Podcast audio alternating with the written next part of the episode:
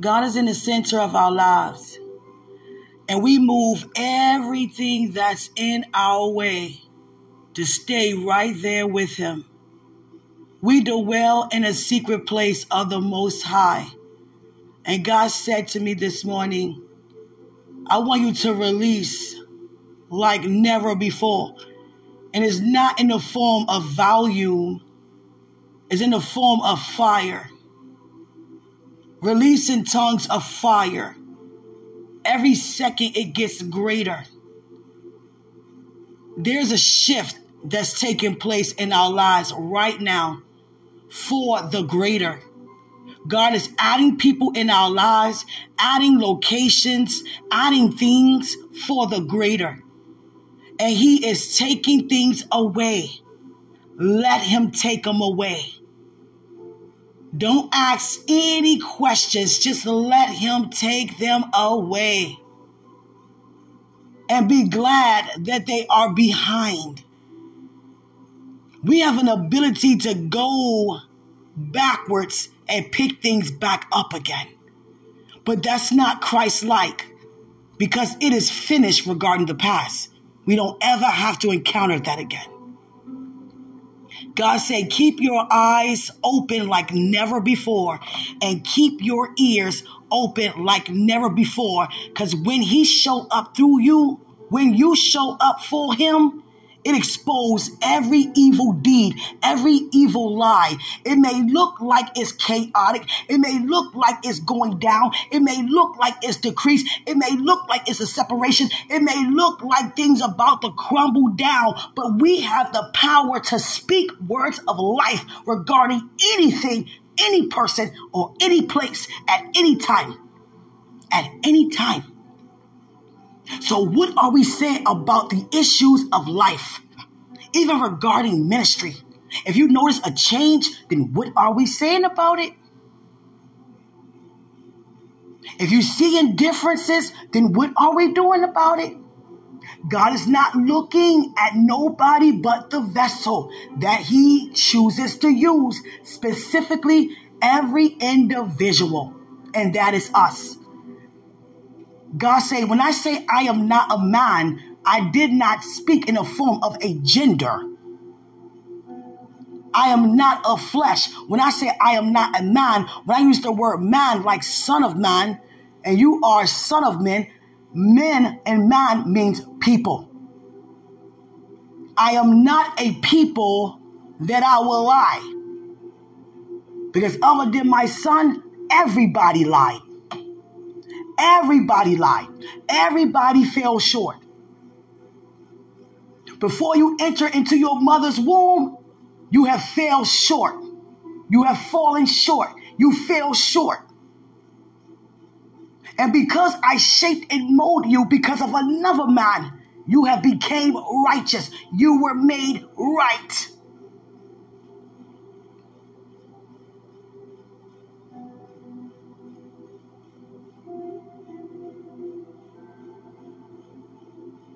God said, you don't ever, I don't ever have to worry again.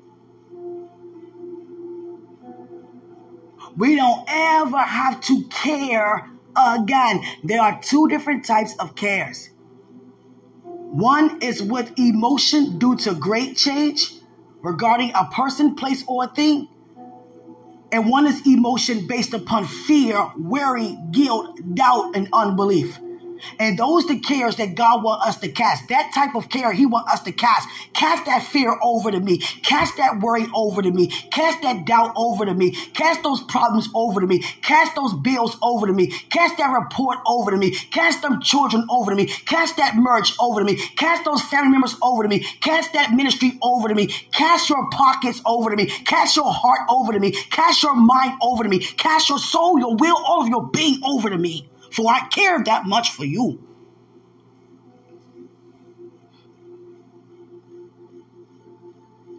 Christ said the keys that he took back from Satan, he put them in our hands. Every individual are walking with the keys. Christ said, I don't need them. I knew no sin and became sin that you be free from sin. So here you go. Here are the keys.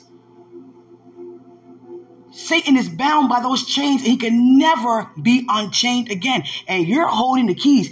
Even if you're walking under his influence, you still have the keys. Even when you make up your bed in hell, you still have the keys. Even though you abuse social media, you still have the keys. Even though you talk about your neighbor, gossip about your neighbor, or think about yourself, being selfish, being stubborn, being dismayed, you still have the keys. When you walk in fear about how you're going to get to the next point, you still have the keys. When you're walking in disbelief, you still have the keys. When you're walking with not a kingdom mind, but walking a mindset of the world, you still have the keys. Whether you drink or smoke, you still have the keys. Whether you sleep with the same sex or not, you still have the keys. Whether you marry the wrong person or not, you still have the keys. Whether you commit any crime, any murder, you still have the keys. You can blow up your entire family, but yet you still have the keys. You can be convicted truthfully or falsely. You still have the keys. You can be misunderstood. You still have the keys. You can sign your assignment and give it over prematurely, you still have the keys. You can be religious, you can be child-minded, and you still have the keys. You can buy back, you still have the keys. You can backslide, you still have the keys. You can lie, you still have the keys. You can steal, you still have the keys. Because it's not going to change the fact that I got up and given you back the keys.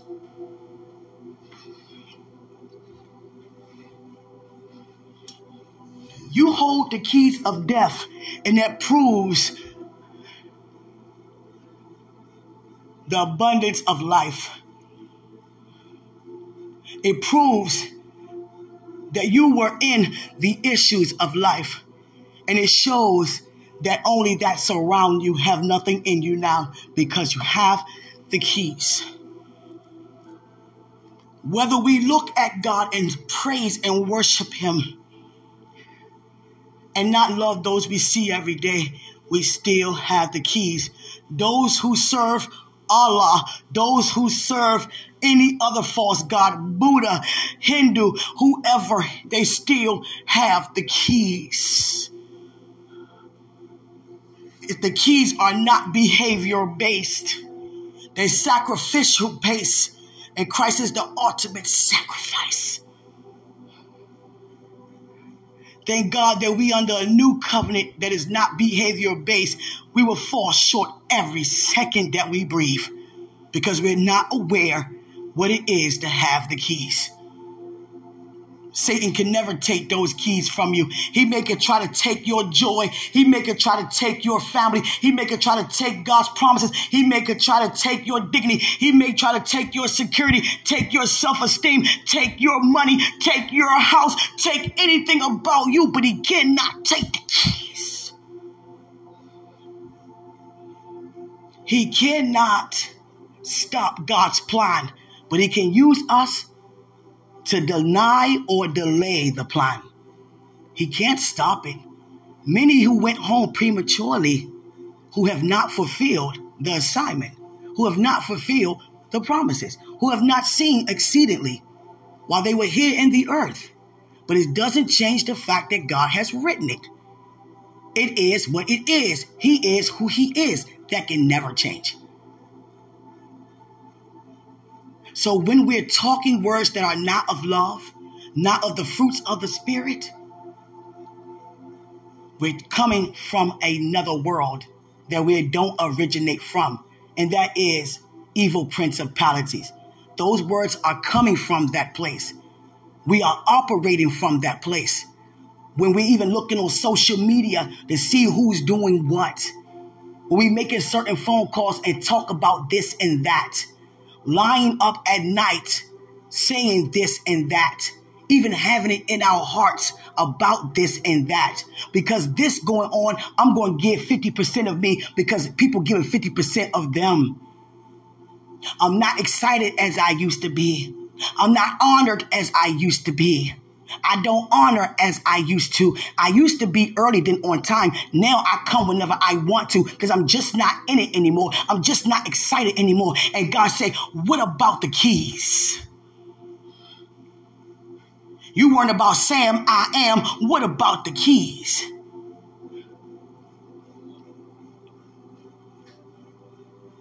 What about the keys? Let me give you a powerful word before I get out of here. Your life, my life is already written. And if we're not careful about ministry and the purpose of it and thinking about anything else, Satan will come in and try to rob us of our personal identity in Christ. He knows what season that we are in. And that's why he try to bring the opposite towards us so we cannot possess. If you're in the season of marriage, he's going to try to cause a division or separation amongst you two. Try to have words spoken over you that God didn't say, so you cannot possess the promise. When it comes to anything, anything of God, it could be a financial breakthrough. He's going to try to turn your attention to think about fear, thinking about worry regarding your income. Because your breakthrough is right there. Because God is the source of all things, especially income, because we all have an outcome. He already taken care of our outcome. So you can imagine what the income is going to be like. And income is not just dollars. Income is not just diamonds.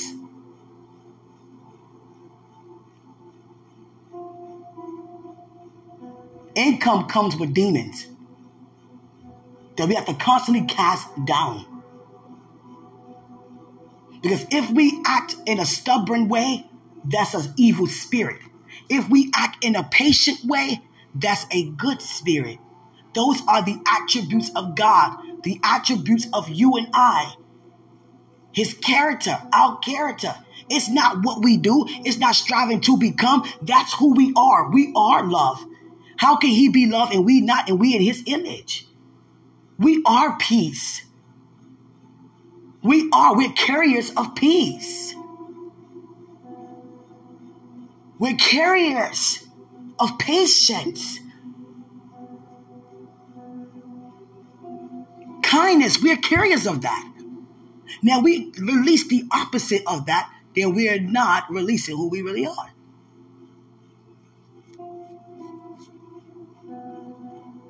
Christ's responsibility was to represent who we originally are in a world that had us to fall short as to who we originally not because of one man. And because of Christ, the other man, he came here to fulfill. He represented the kingdom and he represented the citizens of the kingdom very well. He came to represent us. He didn't come for himself. He given us the keys. He said, I didn't need the keys. I got the keys for you. You became sick. Here go the keys back in your hand. I'm sitting down now. The mother asked her sons to go to Christ and asked to sit at his right hand, his right side. Woman, that's not my side to give. Why would you want to sit elsewhere when you can sit where I am seated? Why you want to be beneath who you are when you are who you are? You are the righteousness of God. You sit in that his right hand. You sit where your Lord sit. I'm a Lord of you, Lord. I'm a King of you, King. When it comes to having, know what you want to ask for regarding the having. Does the having produce eternal results to benefit everyone, or do it only benefit oneself? Be careful with the asking. Because when we ask for the things we ought to ask for, God takes great care of us without even asking. He knows what we like without us even acknowledging it to him. He know that. He know that land. He know that property. He know that location.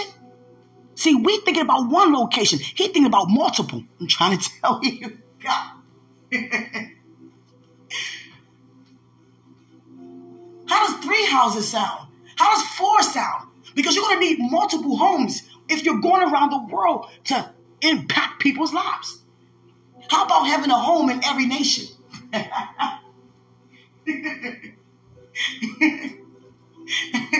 My spiritual mom said, ask God for the moon. Do you know that whole week that she said that, God showed me a full moon, not a crescent moon, not a adjacent moon, a full moon.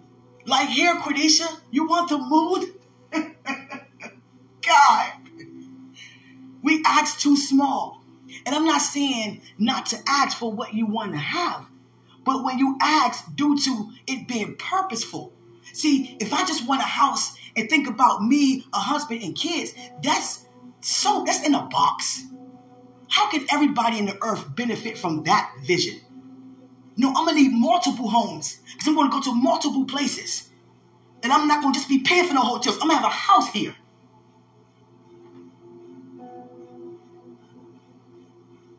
You understand? These are things that God is doing in us, guys. You don't have to go on no cruise. It's going to be your ship. Oh, God. I'm trying to tell you. I'm trying to tell you. God already taken care of that. Those things come along with him, but we have to seek him first. Because when we seek him, he's teaching us, he's building up our character. So we're going to have to hear not now sometimes, or no sometimes, or be patient, because patience worketh itself. Because faith worketh patience. And if patience worketh itself by patience, having its perfect work, we'll be blessed in entirely wanting nothing. Do you know what that's like to want nothing? We think about things, we want to go to the store, we want to go to get this, we want to get those shoes. You, you would want nothing. Went from shopping at the mall to owning the mall. You don't want nothing. Going into territories and owning territories, buying territories, buying islands, buying nations. You don't want nothing. God is like, who's willing to believe like that? Who's willing to take risks like that? It don't just fall in your lap. You got to take those steps of faith and take those steps of faith and take those steps of faith. Because without faith, it's impossible to please me. You can go on mission trips and feed people, and the supply going to run out. You're not going to give them all in your bank account. You're not going to empty out your account for a specific country or a nation. Then you're going to think that you're going to need. You ever giving somebody all you have in your pockets, and you're like, that I gave them all I. Now they're eating, and you're sitting there wondering how you're going to get fed. But we have food, they will never grow hungry again. We have water, they will never go thirsty again. So how about we go to nations releasing word?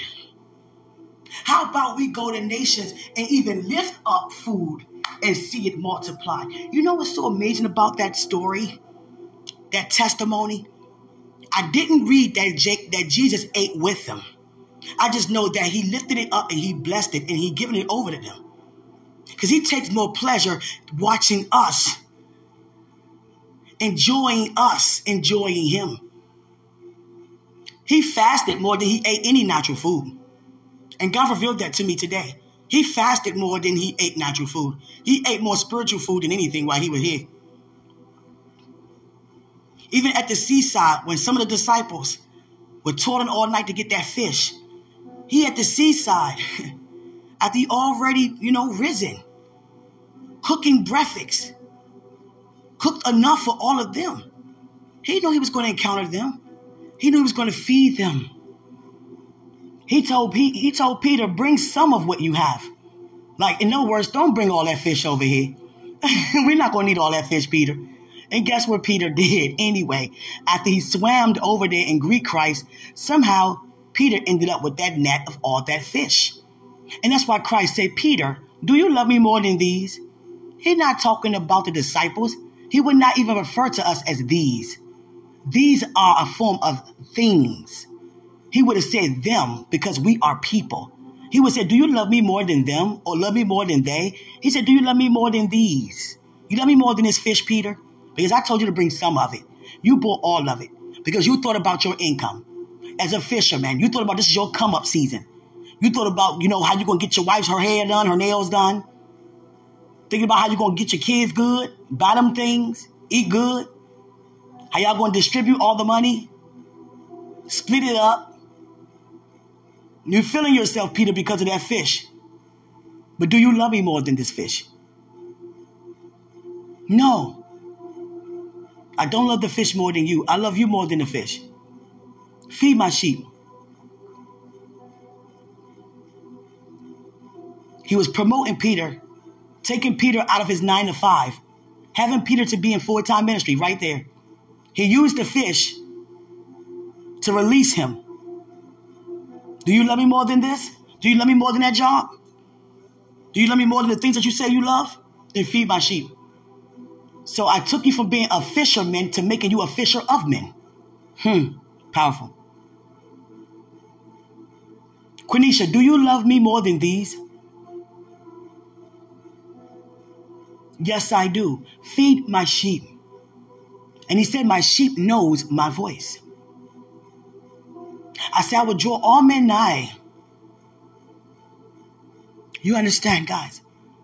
Christ came and represented us very well to come and do what he came to do, for us to be brought back into our original state, our original identity. He did not play around with the assignment. In John fourteen through eighteen, he stated to God, Father, now is the time to glorify thy son. It wasn't even the Passover. He had no idea that he was going to be betrayed during the Passover. God didn't tell him that. Even when he released the disciples to go to that room, the man that owned that room, to prepare for the supper, tell him, give you the cleanest room, the biggest room, and sent them over there to go get it. Even when it came to the lamb, I mean, excuse me, the donkey. Get this type of donkey, one who never been written before. And they go in the name of Christ and telling them something that they probably feel like, oh, God, they're going to probably say they're not giving up no donkey. And guess what they did? They giving up the donkey and give him a form of praise. Hosanna, Hosanna, Hosanna.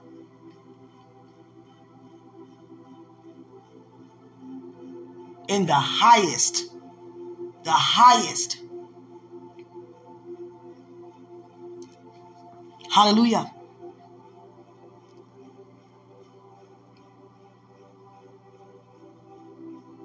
He didn't know that he was going to be betrayed. God don't tell us everything. He don't tell Christ everything.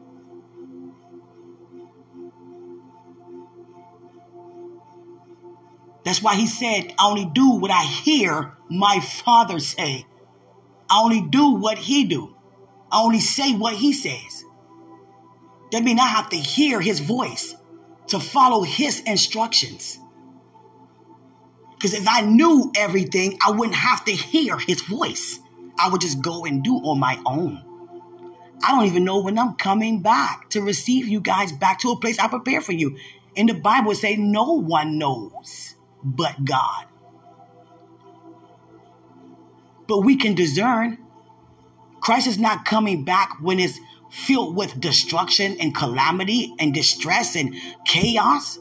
He's coming back, he said, to find his name exalted amongst the land, exalted amongst the earth. That's the purpose of witnessing. If he was coming back to find terror, he would have been came. He have not come yet because he's coming to find exaltation. That's not all the way spreading yet. That's why we're here to spread the good news.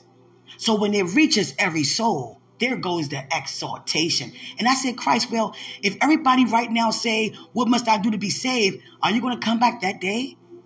He said, mm-mm. I'm going to enjoy being exalted. In other words, you have some time, Quenisha. I'm going to have you guys enjoy being on earth as it is in the kingdom for a while before I decide to come in glory. I want you guys to enjoy the glory. I'm not going to just have you look at it and, and experience a little bit and then I come. No, I want you to enjoy that time. Because I am a good Lord. I am a good shepherd. That's why you shall not want. So what are you wanting that you should not even want? Why do you even have a need? If you have any of those, then I am not your shepherd. Because what come with me is no wants and no needs. So stop worrying about things. There are two forms of cares. There are one form. There's one form when God said, cast the cares unto me. That care come with fear. That care come with worry. That care, that care, excuse me, come with pain, doubt, unbelief. But the care that God wants us to have, when he say he so loved the world, he cares for us. Cast that care of doubt and evil down, because I care for you with the love. I care for you with the joy. I care for you with the peace. I care for you with the patience. I care for you with the kindness. I care for you with the gentleness, the generosity, the faithfulness. I care for you with the self-control. So why are you working on trying to control yourself, trying to control your temper, trying to be slow to speak, trying to become better? Do you know you already became? You have the keys. Do you know you already are and not striving to be? You have the keys. And when it comes to healing and receiving from God, we wait for him to release what he already released. We have the keys. Tap into who you are. Tap into who he is, which is on the inside of you. You are on the inside of you. He is on the inside of you. The whole kingdom on the inside of you. Tap into it. Discover it. God said to me, this was our responsibility back in return to Christ's responsibility to us. He came to represent the kingdom on our behalf, that we be free from sin and be brought back to our original identity. And Christ did it so well. He did not play around. He came to fulfill, and he went back home like he said. Now here we are, back in our original identity, being brought back. Now we have the ability to take back. Now our responsibility is to release Christ here. See, he released who we originally are here due to him coming here for us. Now our responsibility is to do the same thing in return, is to represent him well. We have to be like him, talk like him, because he came here talking like us, how we originally supposed to talk before one man falling short, falling short, fell short. Now we have responsibility to talk like him, walk like him, love like him. So how much do we really honor what he have done for us? Now all he wants is for us to do it back in return by releasing who he is and what he have done. Because he's never, ever changed. He never, ever changed. He stays the same. God never changed. God also stays the same. And we in our original identity, we have the keys. We always stay the same. It does not mean not to increase. It means stay knowing who we are at all times. God said this, everything goes in two ways. It can only be my way or Satan's way. God said at any time, even with Satan, at any time, that we can see the word, hear the word, and understand the word of God, then we could be changed. Now, even under Satan's influence, at any time, we can see earthly realities. We can see earthly realities, hear earth realities, and comprehend and perceive earthly realities, then we become changed into what we see, hear, and understand earthly. So what reality is dominating in our life? With God, there is no twenty percent, there's no eighty percent, there's no ninety-eight percent, there's no ninety-nine percent. With God, it's either one hundred or it's none, no percent. So Christ came to represent us. Now we've been tagged to represent him. So how are we going to represent him? We're going to go all out for him. We are going all out for him. And I'm not playing around. There's a time to laugh and there's a time to play. I'm on my, my alarm just went off because I'm about to get out the door. I had no idea I was going to record. God is just that intentional. Quick testimony. Before I bought my Lincoln Continental, I was going to get a Mustang. A friend of the family was selling her Mustang for five thousand dollars. And you know, you don't say nothing like, that's it, because they can raise the price. But I was like, oh, that's good. And this, everything brand new. She never really, dro- no, driven it. She had other vehicles. And it was green. I mean, excuse me, it was a burnt orange. And I was going to get it painted. You know, the little glitter shim on it with the little shine. For some reason, I felt like I was in Malibu. I was going to get it, you know, painted pink with that glittery shine. Like I'm in Malibu somewhere. I really was going to have that. About to make that transaction, make that phone call. And God spared me. I had no idea. God said, don't get that car. I'm like, don't get it. God said, get the Lincoln. That was half off than, you know, the five thousand dollars. But still, I wanted, to, I wanted the Mustang. I'm like, I'm about to get this Mustang. It's a convertible too. I'm about to get this Mustang, Father. Don't get the Mustang, Quenisha. Okay, God, I'm not. He don't have to go into, go into detail. Sometimes he'll tell you after the fact. Show you why he had you to listen. Because when I had that Lincoln, I used to race it all the time. My mother had no idea I was racing. No one did. I would go in my car while my son is in daycare. I'm off work, or I take off a vacation because I, you know, I had enough to do that, saved up enough and made enough. Racing up and down Willow Road, racing up and down Southern Avenue. Recklessly driving like that. I was racing so much that I was even offering to race a bus driver. He looked at me like, I can't race you. I'm driving a bus. I got people on here. I'm on the clock. Are you really trying to race me?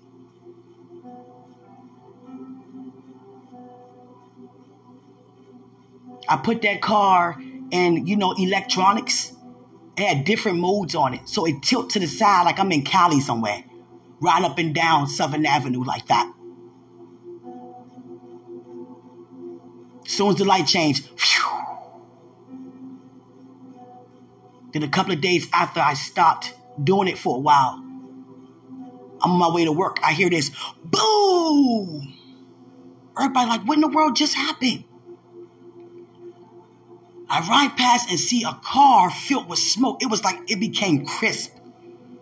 People outside on both ends of the streets, right across the street from the hospital, U M C, that used to be called Greater Southeast. And it was a massive explosion. The car blew up. And I asked, what happened? It's, there's always somebody around who know what happened. It made the news and everything. Two women my age were racing up Southern Avenue. And they were to stop at Southern Avenue Station. But they lost control and ran into a power pole that shocked the car and sparked, as it was falling, the power pole, all the electricity falling on that vehicle, and it caught fire. And it was so bashed in that the girls was like, they were bashed inside of metal. They couldn't get out. The doors were bashed in. It, it, they couldn't move. Their feet were bashed in underneath. The airbags busted out, and it kept them like they couldn't even move their chest. They was like they was smothered inside the car. And people from the hospital coming out, paramedics, doctors coming out, police coming out, people from the neighborhood coming out, telling them to get out, trying to coach them how to get out, but they couldn't come near. It was on fire. And the girls like, help us, help us, please. They tried to get the seatbelts off. They couldn't. They tried to open the door. It was too, you know, too dented in. Couldn't even open it. Couldn't even touch the, the knob. Then all of a sudden, boom, right in everybody's face, they blew up. And God said, Quenisha, had you bought that Mustang, that could have been you.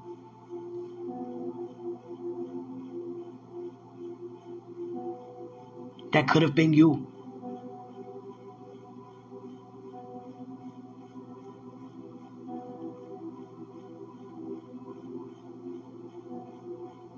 I had you get the slower car, the Lincoln, because you would not handle a Mustang racing up and down the street like that. I spared you. And then I had a Sonata S K three fifty. God said, get rid of it. Got rid of it. Last year, got rid of all of them.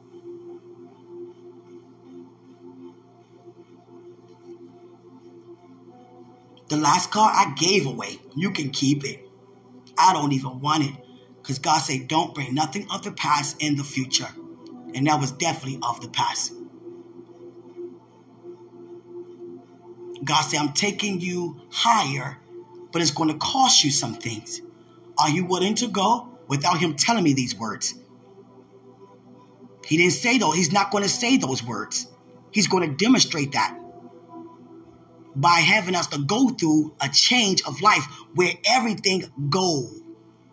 And we just have him. And we thinking that it's a negative thing or it's this happening, it's that. No, it's actually because of increase. Now, everything that I'm teaching you, now you have no distractions because it's just me and you. So now that you're listening, now you know how to keep the things I'm about to release unto you.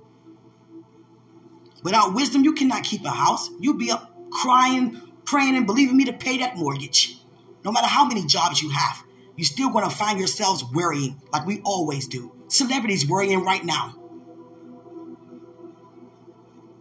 have all that income in their natural income in their bank accounts and still worried, still confused, still angry, still upset. Because happiness, joy, love doesn't come with money. It comes from God.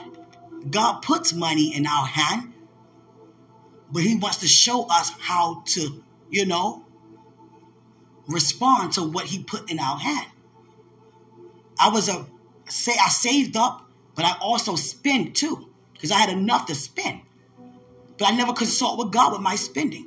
Going on cruise ships, taking my son in and out the country. We in Saint Thomas, we in Saint Martin, we in Bahamas, we on, you know, all over Malibu. I mean, not Malibu, Miami. Me and this fifteen-month-old baby. They got childcare on the on the ships for parents who want to enjoy themselves. You know how much I had to pay for that? Those not cheap, you know, things to do. I didn't care. I paid for them to keep my child where I could have some fun.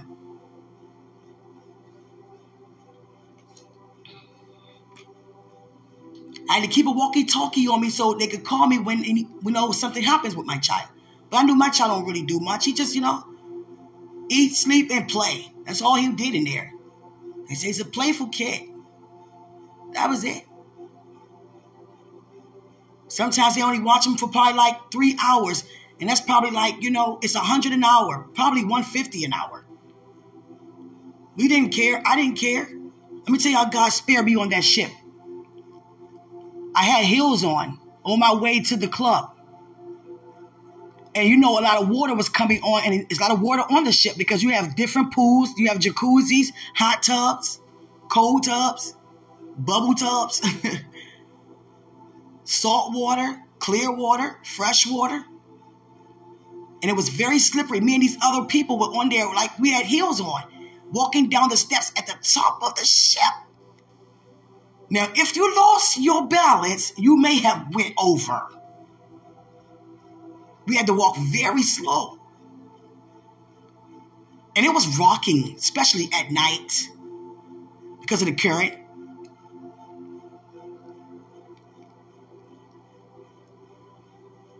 And God said, I spared you from slipping and falling, Quenisha. All of you, actually. Because we weren't even thinking straight. Who wear heels on a slippery surface on top of the ship? It was like a ladder that we had to go down. Not climb up, go down with stilettos on. While it's wet and slippery. And the ship rocking back and forth. I'm trying to tell you.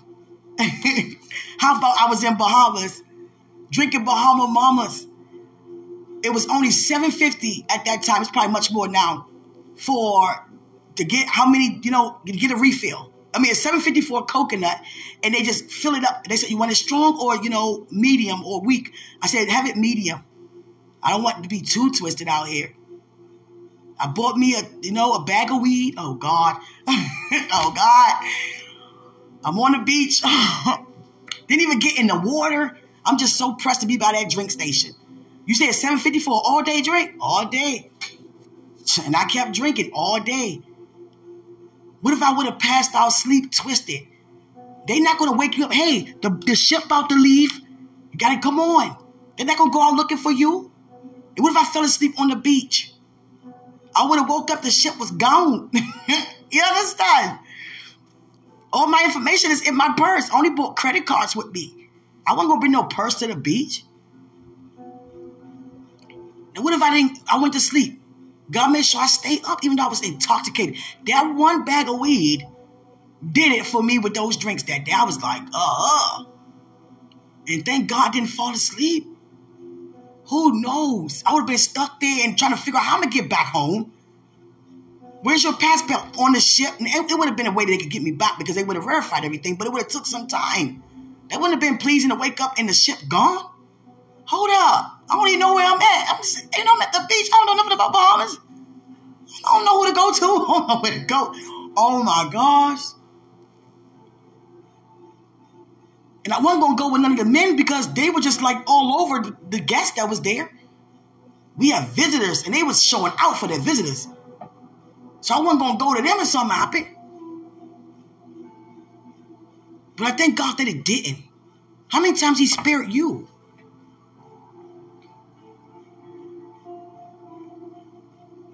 God said, keep your eyes open. Keep your ears open like never before during this time. Because Satan is being very trickery, very manipulating, and trying to use ministry to do it. You know why? Because even us as members in the body can come under his influence. That's why he's trying to use ministry to tear each other up and tear each other down. But we have to stand firm. Just stay with this. Stay with this. Christ came and did what he done for us. And we always fall at his feet when we think about the crucifixion and the resurrection. When we think about communion, period, we get so emotional because that's not easy for him to go through. I seen the pictures of him in a vision and I drew them. He had pieces of flesh. Mel Gibson movie, Passion of Christ, that's just a small piece of what he actually went through.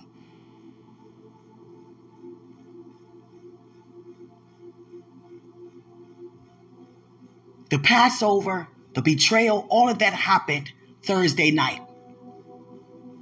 Friday, dead. Saturday, dead. Sunday, on the third day, not after the third day, on the third day, which was Sunday, he have risen.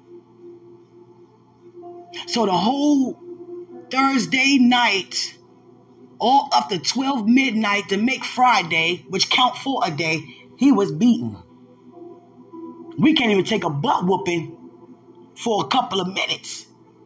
He went hours of being brutally beaten, spat on. And if you see those thorns that they put in his head, it, it oh God. It pierced some parts of his brain. Is they, they were thick, long thorns. Some of them broke because they tried to jam it so hard. Blood all in his hair.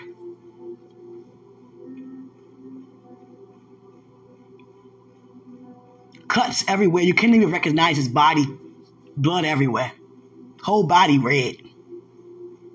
Blood dripping on the ground. Flesh dripping, and they give this man a cross to carry. Very heavy, very tired, very hurting everywhere, so much pain. I have to pick that up and carry it. One man tried to help, they start beating on him. This is the part that gets me, when they nail him to the cross. You know how much, I used to try to like, not stab my finger, but like poke my finger as hard as I can in the middle to see just like how that can feel. My God, a nail going through. And it wasn't no small like a thumb top. It was a big nail that went through each hand, each foot. He said, I thirst. They gave him vinegar. No water, vinegar, and a sponge.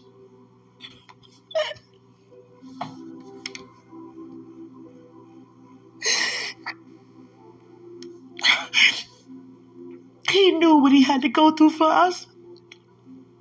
When John in the Island of Patmos in Revelation, sometimes the Bible go back and forth. It can rewind back to time to the beginning that's not written in Genesis. It could go back and forth. It could get more detailed. And John was more detailed about Satan getting kicked out in Revelation. That could have been talked about in Genesis, but God used John with that revelation. John the Revelator. John the Theologian. And guys, as soon as Satan got kicked out, Christ stood up and said, now it's time for salvation.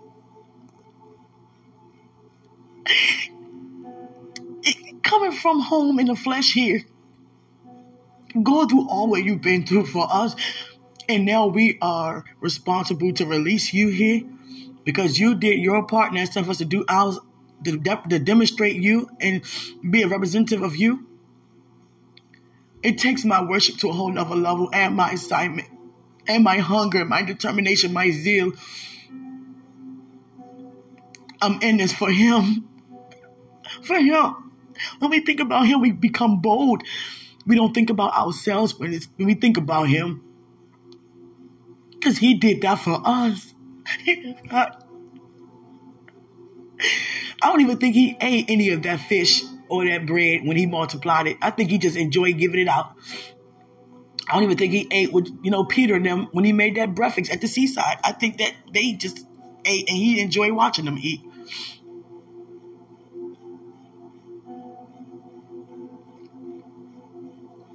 Holy Ghost is for the external. It's when we give a great praise and the power of God come upon us and we just give forth a great praise. Like what came upon David when he danced on his clothes. That was from Holy Ghost. Holy Ghost caused us to roll around and jerk and move and all those things in the form of praise because of our worship. Holy Spirit is internal. Tells us and leads us in all truth. What to do, what not to do. How to think, how not to think. Discovering insight. Words of wisdom. All that is Holy Spirit. But we cannot receive Holy Spirit without first receiving Holy Ghost. King James is the first, you know, standard English way before the Geneva and the Great Book. Those is from Britain. But King James was from England and he got that from Julius Caesar and all of them. And King James Version, it demonstrates and it talks about how Christ got baptized by John and he said, Holy Ghost came in the form of a dove. He never spoke about Holy Spirit and called Holy Spirit Holy Ghost or called, like sometimes we call God Lord. Like we say Lord God, but Lord is Christ. But we just so used to it because that's how many people speak. And that's, all, that's how we've been taught. That's like if you're taught to open the apple a certain way, you're going to keep doing it that way. If you've been brought up for your mother to cook a certain way, you're going to probably take some of those habits away. So that's how we've been taught. And we was taught A means A, B, C, D. I went to Africa. They don't speak alphabets and long vowels. They speak them in short vowels. It's A, Ba, Ka, Da. That changes the whole language around. The singular, the adjective, the verbs, the pronunciation, the pronunciation. To them, their vowels are, I mean, their long vowels are actually short vowels. It's the opposite to our way of speaking. And we always say, the Lord, like in the Bible, the Lord thy God giveth thee. Jesus said, I am Lord of lords. He didn't say, my Father is Lord, I'm Lord of you, lords. We got to know what to call which one. Cannot call God Lord. He's not Christ. He's the creator of all things and the preserver of light and life. Cannot call Jesus Jehovah. Cannot call Father Master. Cannot call Father Teacher. Even though everything come from him, but he names everything specifically. He called Christ by those names. Specifically, that's his identity. Our master, our shepherd. He said, I am your shepherd. The Lord is your shepherd. You shall not want. Christ always released his identity on us. Because he given us the same thing that he has. We even sit where he sits. He could have set us, set us at his right side. No, we sit where he sit, at God's right side. He commissioned us to do what he done and greater than what he done. He's a shepherd and he told Peter, feed my sheep. Commanded him to do what he done. That's what the gospel is all about, doing what he done here.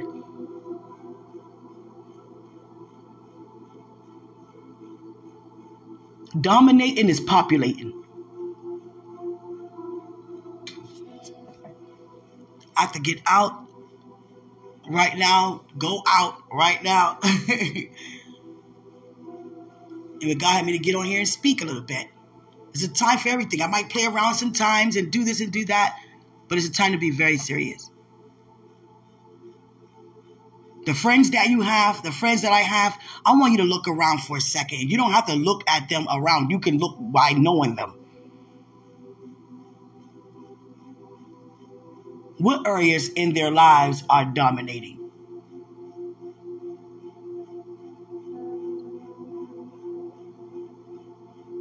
who's being impacted because of their existence around them right now? How are they benefiting? And who are they benefiting from? Your friends, the ones you see every day.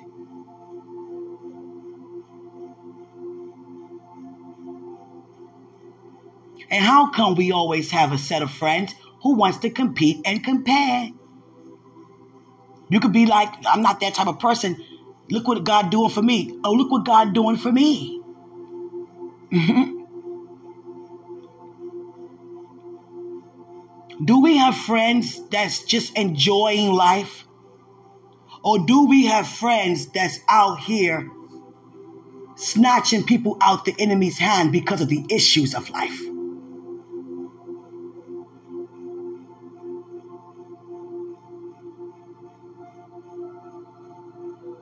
Now I get why God had me to be pulled away from the ladies that I was in, you know, I grew up with.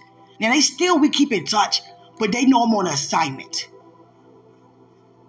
Because many right now, you know,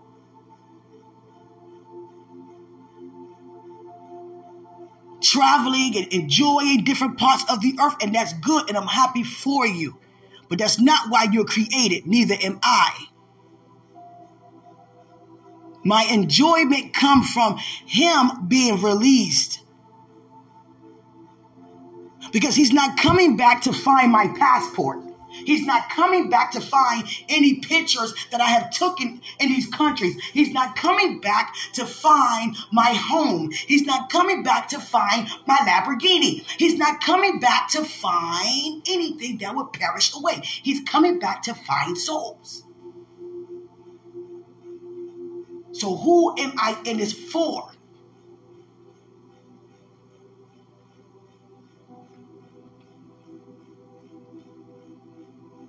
Who am I in this for? Who did I publish that book for? God said, I know what I'm doing with that publishing company regarding publicizing your book, but I need you to follow me, Quenisha. Because if you went far with that book, like they're going to take you, because you're with a great publishing company and you're a self-publisher, but I need you to be in Temple Hills right now. I don't need you to be in New York trying to get a bestseller stamp on your books. I need you to be right here. He took everything out of my way for me not to be right here in Suitland, Temple Hills area. I have to be here because everything I'm encountering now would not have been encountered. I would not know my purpose. I would not know his plan if I was going along with another plan. So he had to gain my focus. And now that I'm in position, I'm right where I need to be. Now he is moving on my behalf like never before. Things that's been given to me that I don't even have to work for. I'm trying to tell you. Neither do you. We are favored. We are favored. I'm not being around people who just live in life. I'm being around those who are aware of their true identity concerning eternal life. People going to encounter God while I'm on the beach. And I'm going to enjoy attempting to walk on water, just having fun with it. Because I have faith. I'm going to walk before I leave here more than once. Just because I can. And what's the point of it? Because I can.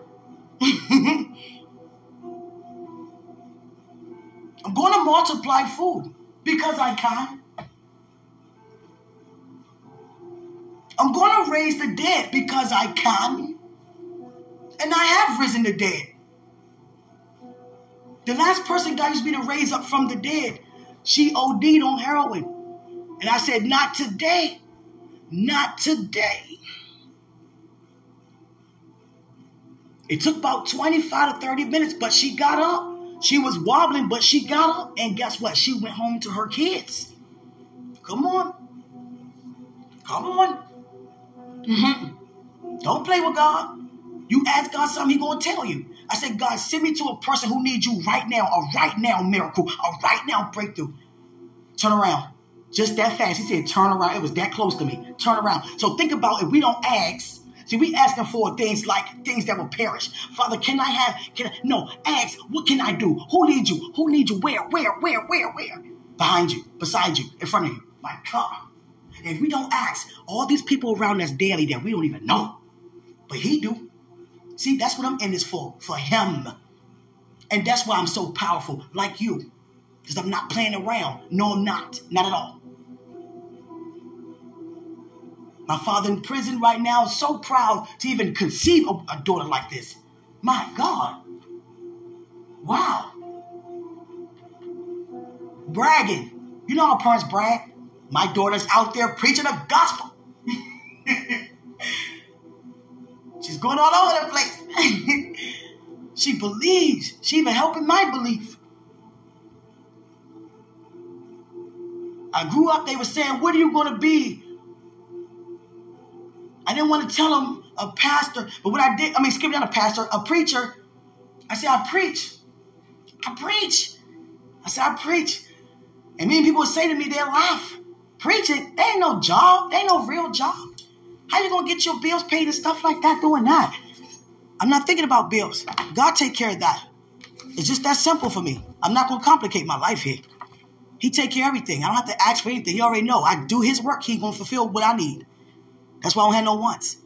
I wouldn't even ask God for, for anything right now.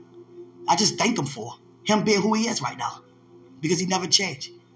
My focus is helping others. And as I help others, God helps me. I never be with a need or a want.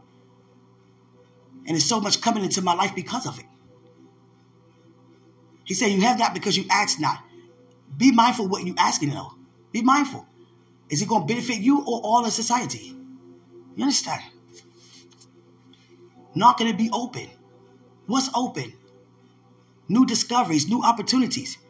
seventy-five, seventy-five people, probably more than that, between the end of last year and this year. Many suicide attempts. And guess what? They all messaged me. That's why I stay logged in. Because one person messaged me and God had to keep them, you know, minister unto them not to go along with it until I log back in. Because God knew how I how I would feel, how I would have felt. And I mean, excuse me, how I would have felt, not felt, but felt, excuse me, you know, God, how I would have felt if I would have heard that message that they did it and I wasn't around or available to be there to, you know, get them through that.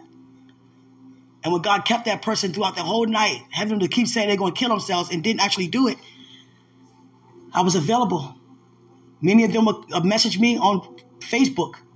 People would say all the time, people are not going to always comment on stuff to show people what they're going through. So they I have it available. You can email me or just message me on Messenger. seventy-five, probably more than that, between last the end of last year and this year. And guess what? They were saying things like, I got the gun to my head. I already got the sheet tied up. My mom just tied around my neck. I got the razor blade. I already drew the water in the, in the tub. Got the gun in my face. I'm about to jump off this bridge. I'm about to crash my car. I'm about to get in my car, close my garage, and have my car running to die off of carbon monoxide. All these things came to me. And I said the same thing to every single one of them.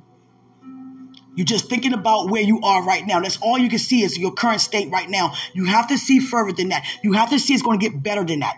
Didn't it get better than the last time that you came out of? Didn't God get you through that? What makes you think he's going to leave you right here now? It's better than this. It's more coming from this. Don't be selfish and think about yourself because you're on purpose to be here. You're here for somebody else. Don't do that. It's more to live for. You're going to smile again. You're going to be happy again. Give yourself another chance. And they all listen. And when I see them or walk past them, somebody I never even met yet, I can see that look on their face like, I am so glad that I didn't do it. And they give all the glory and honor unto God. Thank you, God, so much that I didn't do it for you helping me. And they, they out of town on yachts and all kinds of things, enjoying life, buying pets and everything, getting married, having kids. See how God uses us. I don't really testify too many of people's, you know, things because that God used me to do because I want them to testify their own testimony. Can no one testify more than you, better than you? And you're the one who went through it. This is my time. Greater is he who's in us than he's in the world. Thank you.